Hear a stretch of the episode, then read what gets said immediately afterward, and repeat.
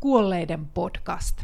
Eli kuinka kävelin Suomen suurimman hautausmaan halki ja opin kaiken elämästä, hautaamisesta, rakkauden kaipuusta ja puista.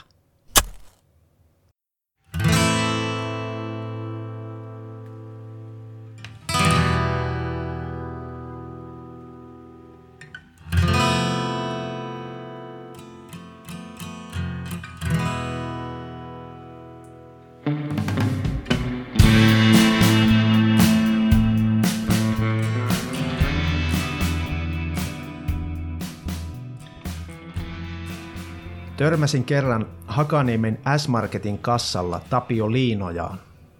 Hän näytteli aikoinaan Tapio Rautavaaraa tästä kertovassa elokuvassa. Tartuin Liinojaa hihasta ja pyysin, että kerros jotain Rautavaarasta. Millainen hän oli? Liinoja kertoi, kuinka Rautavaara rakensi reissumies roolinsa huolella, palapalalta, miehekkyyttä korostavaa, painokasta puhetapaa ja voimakasta ärrän sorauttelua myöten. Siviilissä Rautavaara puhui ihan normaalisti. Syntyi jälleen rakennusajan miessankari, rehti ja suora, yhtä aikaa vahva ja lämmin reissumies Tapsa. Komea trupaduuri, elokuvatähti ja urheilusankari. Rautavaara halusi tehdä selkeän pesäeron aikansa rillumareikulttuuriin – koska halusi olla vakavasti otettava, tunnelmallisia lauluja esittävä reissumies. Kaikella on kuitenkin aikansa, myös Rautavaaran sankarihahmolla. Lopulta 1960- ja 70-luvulla tavarataloja kiertäessään päälle jäänyt viimeisen rehdin suomalaisen miehen rooli alkoi mennä pateettiseksi ja teennäiseksi. Aika ajoi reissumiehen ohi.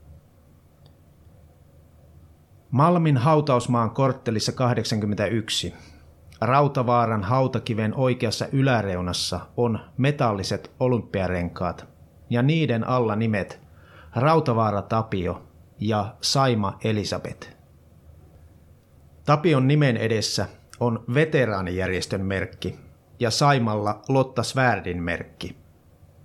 Kiven vasemmalla puolella lukee Handel Edward ja Saima Lyydia. He ovat Rautavaaran appivanhemmat.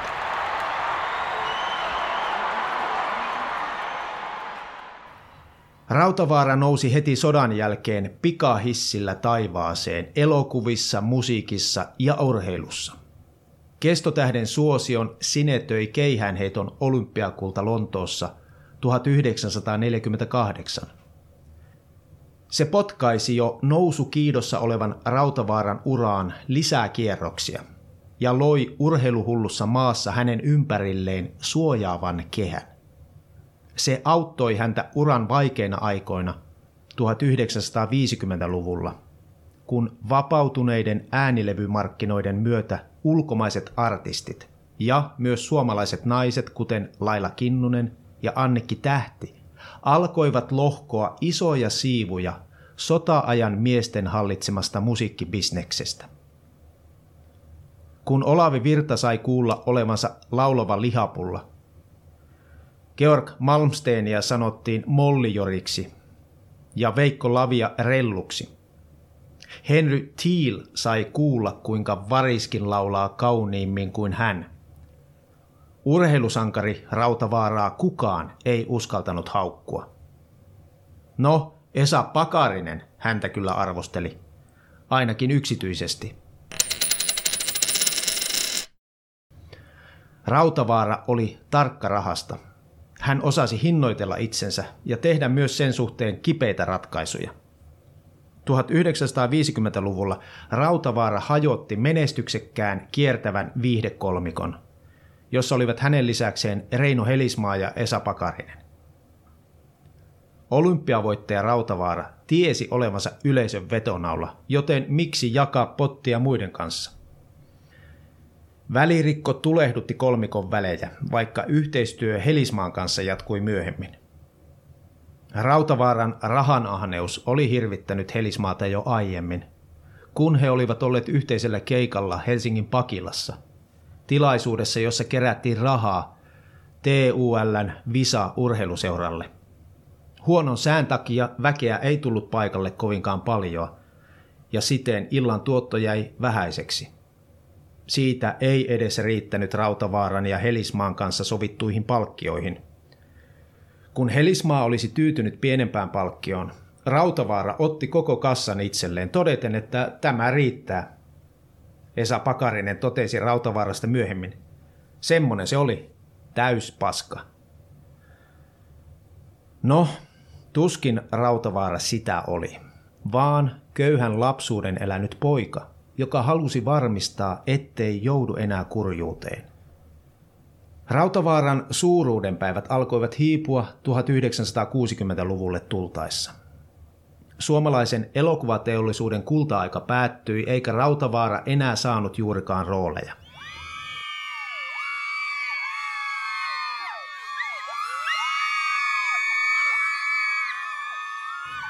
Kansainvälinen musiikkituotanto ja rautalanka syrjäyttivät Rautavaaran ja muitakin kotimaisia vanhoja tähtiä. Television myötä ihmiset eivät enää lähteneet liikkeelle entiseen malliin, minkä seurauksena iltamakulttuuri kuoli ja Rautavaaran kiertueet tyrehtyivät. 15 vuotta kestänyt kiertueelämä päättyi vuonna 1963, jonka jälkeen reissumiehestä tuli taukolaulaja – joka esiintyi tavarataloissa, harjannostajaisissa ja muissa kissan ristiäisissä. Rautavaaralainen maailma alkoi murtua ja kansallissankari vajota tavallisten kuolevaisten joukkoon.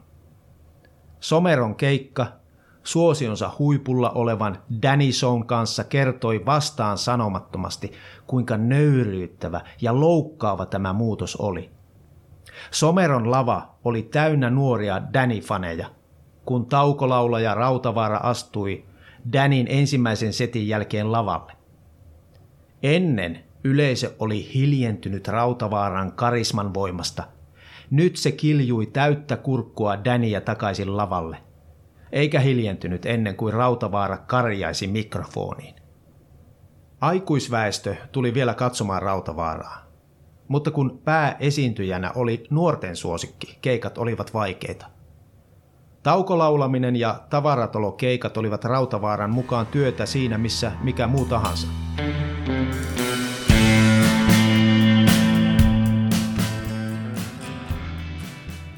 Hän ei kursailut, vaan meni minne kysyttiin, kunhan taksa oli asianmukainen.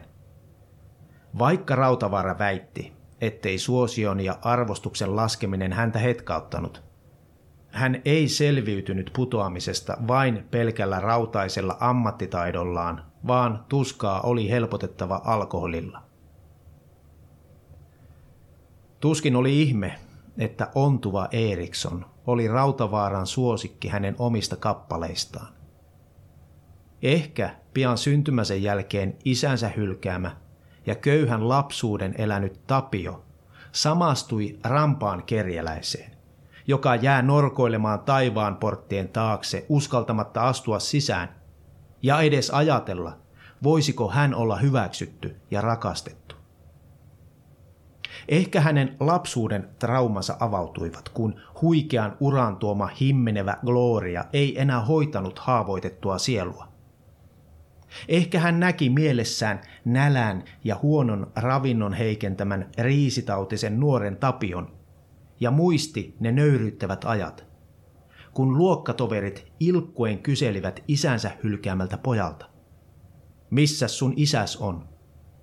Tai kun hän joutui kulkemaan kouluun äitinsä kengissä.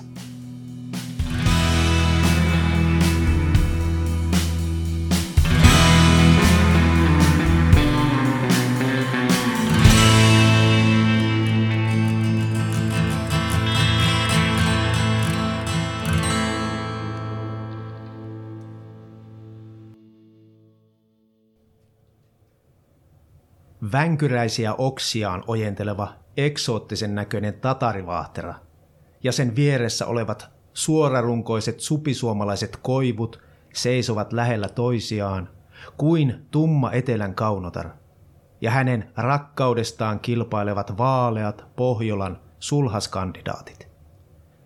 Muodokas tatarivahtera samanaikaisesti houkuttelee ja työntää koivuja pois luotaan. Samalla kun se kallistuu poispäin, sen tumman vihreä latvusto näyttää haparoivan kohti lähimmän koivun heleän vihreää oksistoa. Tatarikaunottaren runko on kärsinyt pahoin.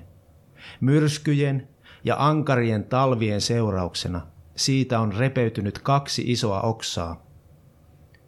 Tuskin mikään on niin kohtalokasta puulle kuin sen ihon eli kuoren ja varsinkin sen alla olevan erittäin herkän jällen repeäminen.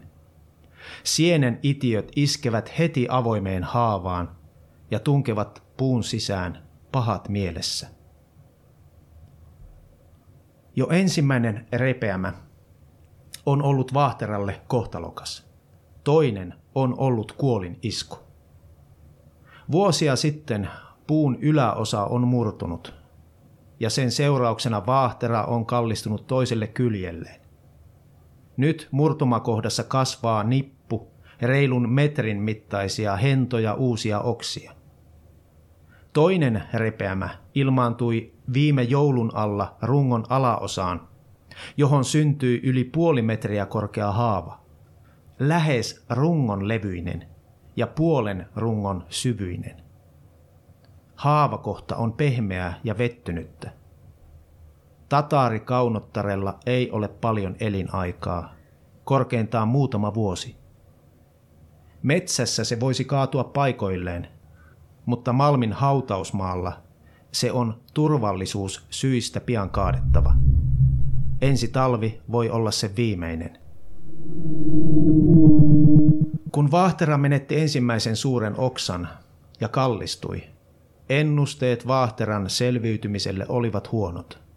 Kallistumisen seurauksena latvuksen taakka jakautui runkoon toispuoleisesti, aiheuttaen vaaran rungon repeämisestä jos latvukseen kohdistuisi voimakas paine rajumyrskyssä tai raskaassa lumikuormassa. Uhka toteutui toissa talvena. Mitä suorempi runko, sitä paremmin se johtaa latvukseen kohdistuvat voimat juuriin, joiden haarat ovat työntyneet leveälle ja syvälle maahan pitäen puun pystyssä. Tikkusuorilla koivuilla ei ole niin suurta vaaraa rungon katkeamisesta – vaikka raju myrskytuuli saattaa murtaa nekin, koska vailla toisten puiden antamaa suojaa ne joutuvat ottamaan kaikki luonnon antamat iskut yksin vastaan. Harvaan istutetut lajitoverit ja matala tatarivahtera eivät pysty antamaan niille riittävää turvaa. Lähellä toisiaan kasvavat puut ovat vahvempia kuin yksinäiset, koska myrskyt eivät pääse kaatamaan niitä niin helposti.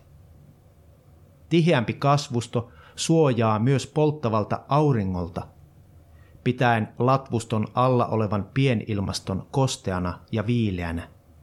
Ne saavat apua toisiltaan myös maan alla.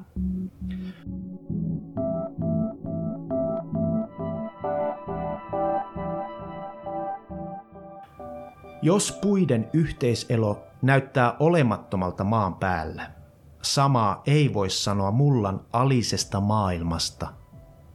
Puut ovat lähes symbioottisessa suhteessa toisiinsa juuriston välityksellä. Tai ainakin lajitoverit, joiden juuret kasvavat yhteen ja välittävät tarpeen tullen toisen puun vahingoittuessa tai sairastuessa tälle ravinteita. Ne auttavat toisiaan myös tilanteessa – jossa lähellä kasvavan toverin kohdalle on sattunut kuivempi ja ravinneköyhempi maaperä. Tatarivahteran lähellä olevat koivut ovat olleet toisiaan kohtaan oikeudenmukaisia ja jakaneet maan resurssit tasapuolisesti. Se näkyy niiden ulkomuodossa. Kaikki ovat samankokoisia ja kunnoltaan yhtä terveitä. Niiden tunnuslause on, kaveria ei jätetä. Asenne toisia lajeja kohtaan ei kuitenkaan ole kovin suopea, koska ne haluavat elintilaa vain omilleen. Taistelu on ankaraa.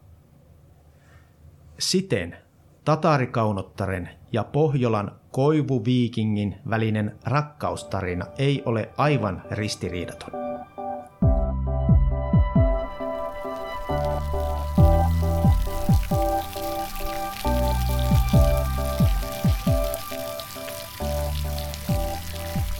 Mutta onneksi on olemassa sienet, välittäjät, diplomaatit, rakkauden lähettiläät, jos tatarivahteren ja koivun juuret vierastaisivatkin toisiaan tai olisivat suorastaan vihamielisiä, niiden juuristojen ympärille ja sisään voi kietoutua sienirihmasto, joka yhdistää lupaa kysymättä puiden juuret toisiinsa. Sienet voisivat yhdistää koko hautausmaan yhdeksi suureksi organismiksi.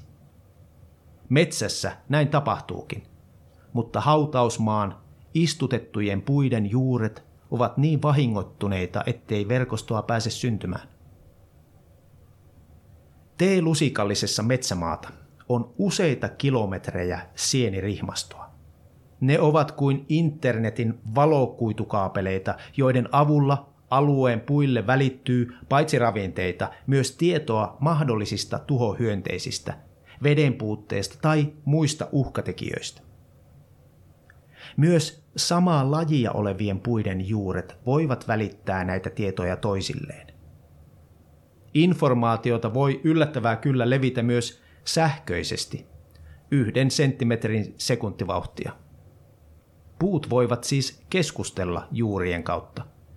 Tähän keskusteluun voivat osallistua jopa kaikki alueen kasvit, ainakin metsässä, luonnollisessa, orgaanisessa kokonaisuudessa.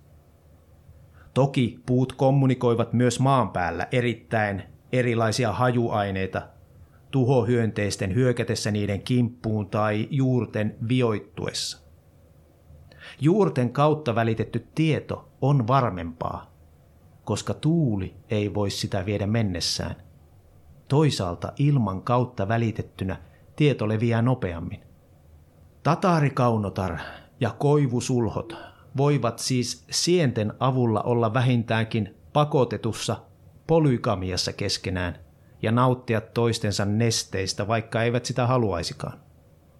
Koska koivut ja vaahtera ovat eri lajia, ne eivät voi saada yhteisiä lapsia, koska niiden välinen seksi tapahtuu vain ravinteiden tasolla, ei jakamalla ja vastaanottamalla toistensa siitepölyä. Vaikka tatarivahtera säilyisi hengissä, sen ja lähimmän koivun latvukset eivät koskaan tule koskettamaan toisiaan, mutta toisin on niiden laajalle 10-20 metrin säteelle levinneissä juuristoissa.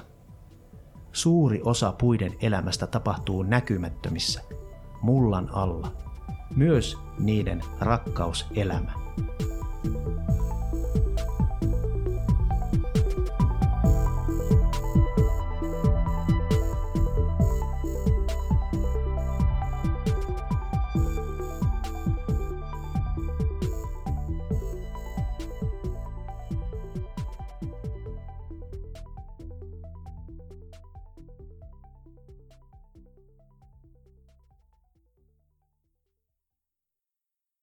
Kuolleiden podcast.